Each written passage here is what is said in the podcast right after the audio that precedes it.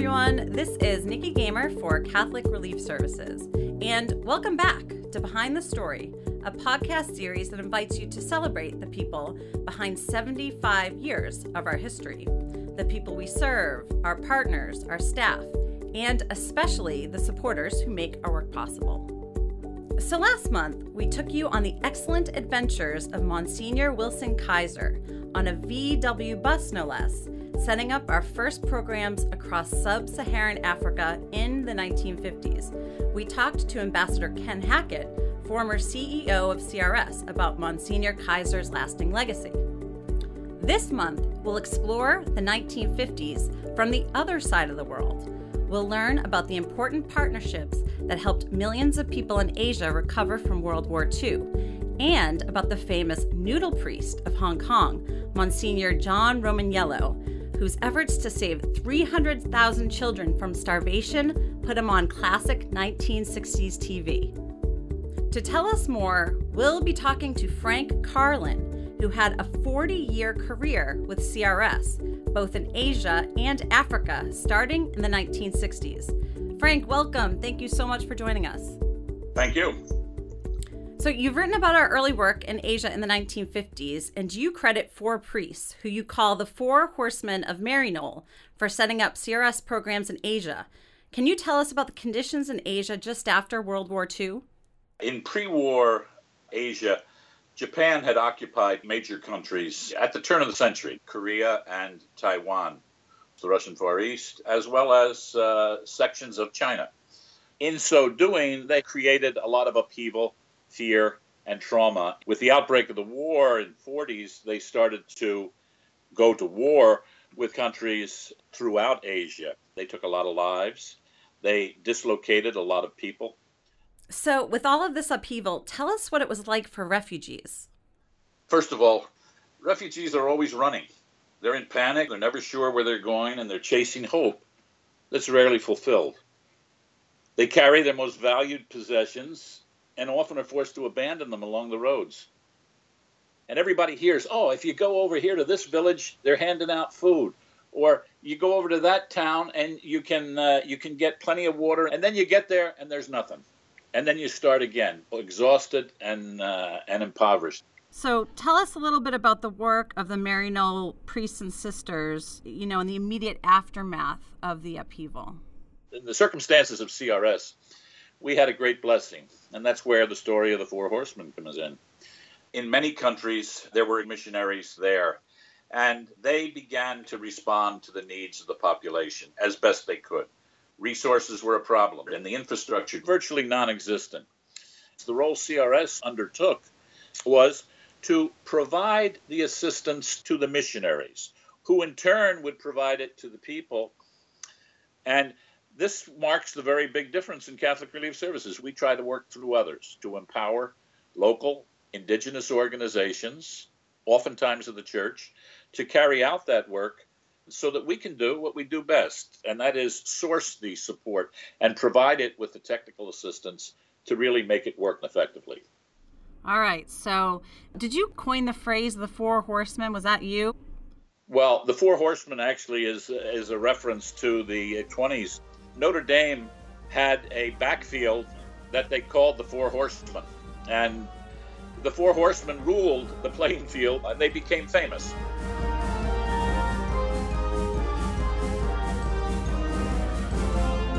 And then out in Asia, I found my own Four Horsemen Monsignor John Romaniello, Monsignor George M. Carroll, uh, the Duke, Father Paul Duchesne, and Father Frank O'Neill. Each one of them came from a different location where they directed CRS operations. Uh, they helped to form my vocation in Catholic Relief Services. So, what can you tell us about Monsignor Romaniello? As I understand it, he was called the Noodle Priest of Hong Kong. Monsignor Romaniello was one of the old Asia hands who came out of China.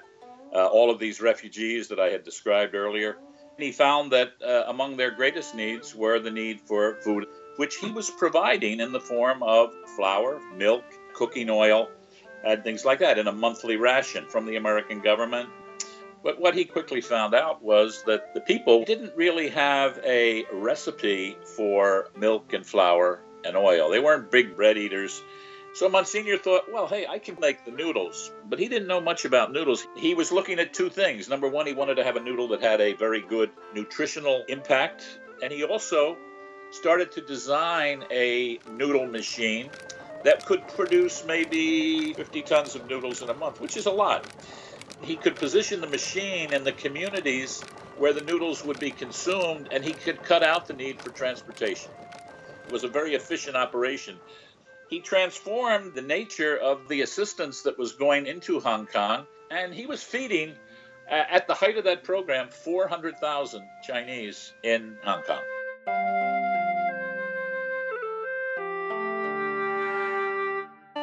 and he was providing a million pounds of noodles each month. And as he put it together, he needed other funds, and uh, he was a character. He was a colorful, a colorful guy, uh, and he he was born in Italy, and he had a twinkle in his eye.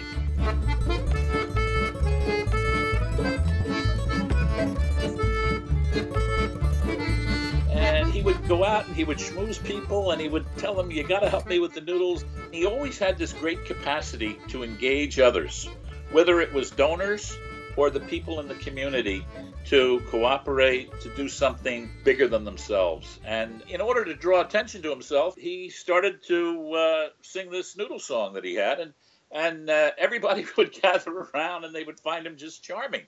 Well, I think you know what I'm going to ask you next, and that is to sing the noodle song for our listeners. Okay, well, I apologize for my poor singing ability, but uh, this one's for you, Romy. Noodles in the morning, noodles in the evening, noodles at supper time. Eat them good old noodles, eat them all the time. And I'm going to pause there because I don't want to. I don't want to overdo it. I don't want to overpower you with my singing prowess. I liked it. I was dancing along.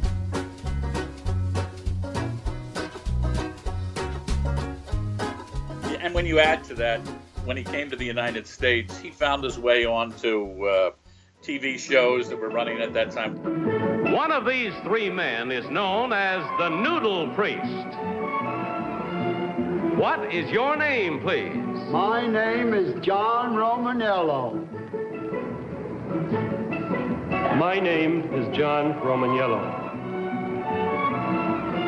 My name is John Romaniello. Only one of these men is the real John Romaniello, the noodle priest. The other two are imposters and will try to fool this panel. Merv Griffin, Betty White, Ralph Bellamy, and Kitty Carlisle on To Tell the Truth with your host, Bud Collyer. In the late 60s, when I'm getting on the Star Ferry to go across from Hong Kong to Kowloon, there's a deckhand there, and he says to me, So, where do you work? And I told him, I'm with Catholic Relief Services, Tianzu Jiao Hulihui. And he says, Ah, uh, Father Noodles. He said he saved my whole family's life. And he never met him. He never saw him. He wouldn't recognize him if he did.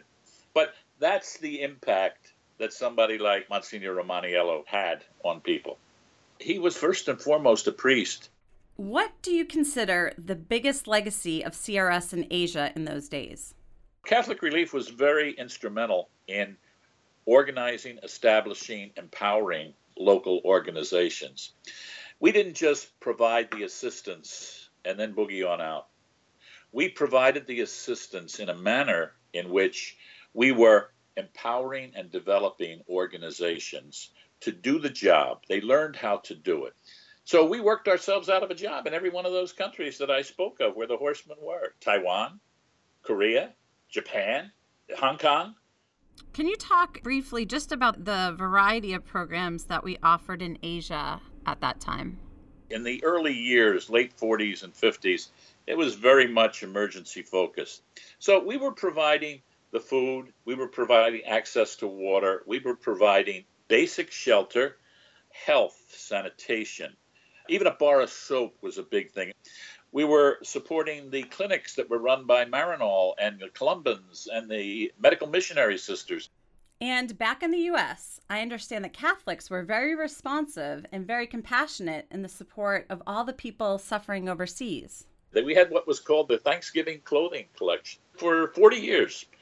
Every parish in the United States had a collection, and then you'd have the Legion of Mary and the Knights of Columbus and the Holy Name Society. Then they'd truck it to Brooklyn, New York, and when it came in, you'd send it out to these areas that the missionaries were uh, were providing assistance from. And in a place like Korea, where you had winter, boy, those overcoats and jackets, they were life saving.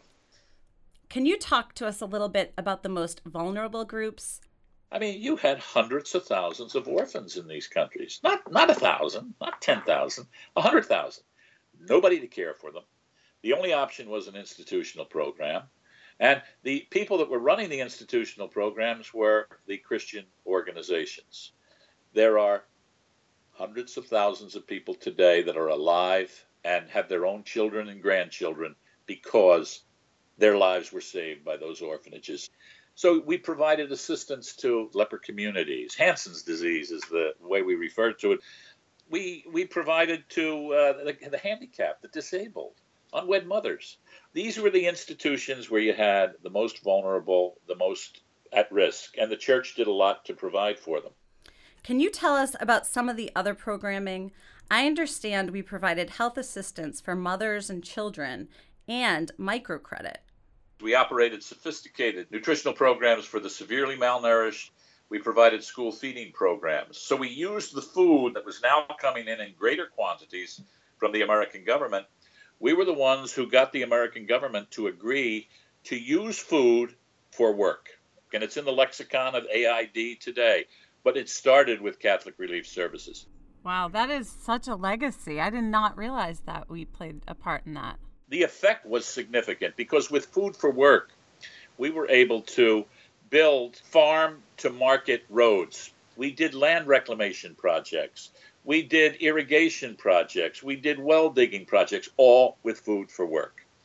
As we started to get into the late 50s, CRS began through these missionaries to promote the establishment of the credit union movement. You train people, you position them, you salary them, and then you get them to go out to communities and basically you're starting a community bank.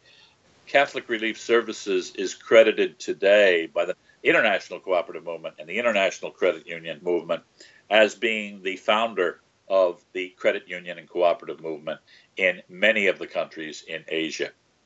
Uh, and that's quite an accomplishment. So, in all of this groundbreaking work, how important was partnership? Partnerships. CRS could never have done all that it has done and continues to do without uh, strong partnerships. The people have to trust you. There are many organizations that go out there, but they don't have what we have. We can plug into an indigenous structure, or we can plug into a faith based structure. We respect one another because of that which motivates us faith, a biblical mandate, a love of God. Let me ask you this on the occasion of our 75th anniversary, what is your hope for the future? What I want to hope for is an agency that in the next 25 years it's as flexible and as adaptable as it has been for the past 75. I hope that we'll continue to have a staff that will be not just committed and dedicated, but faith filled with a fire in the belly that's apparent, visible, and really work zealously to transform the world that they find themselves in. We've had a formula for success from our inception, working ourselves out of a job. And that will continue to be the way in which we will find success. So that would be my hope. Frank Carlin, thank you so much for joining us. You're more than welcome. Next month, in honor of Mother's Day, we'll be taking a look back at the women who inspire us. It might not surprise you to know that Mother Teresa is one of them. But until then, thanks for listening. And if you want to find out more, check us out online at 75.crs.org. And don't forget to subscribe to our podcast.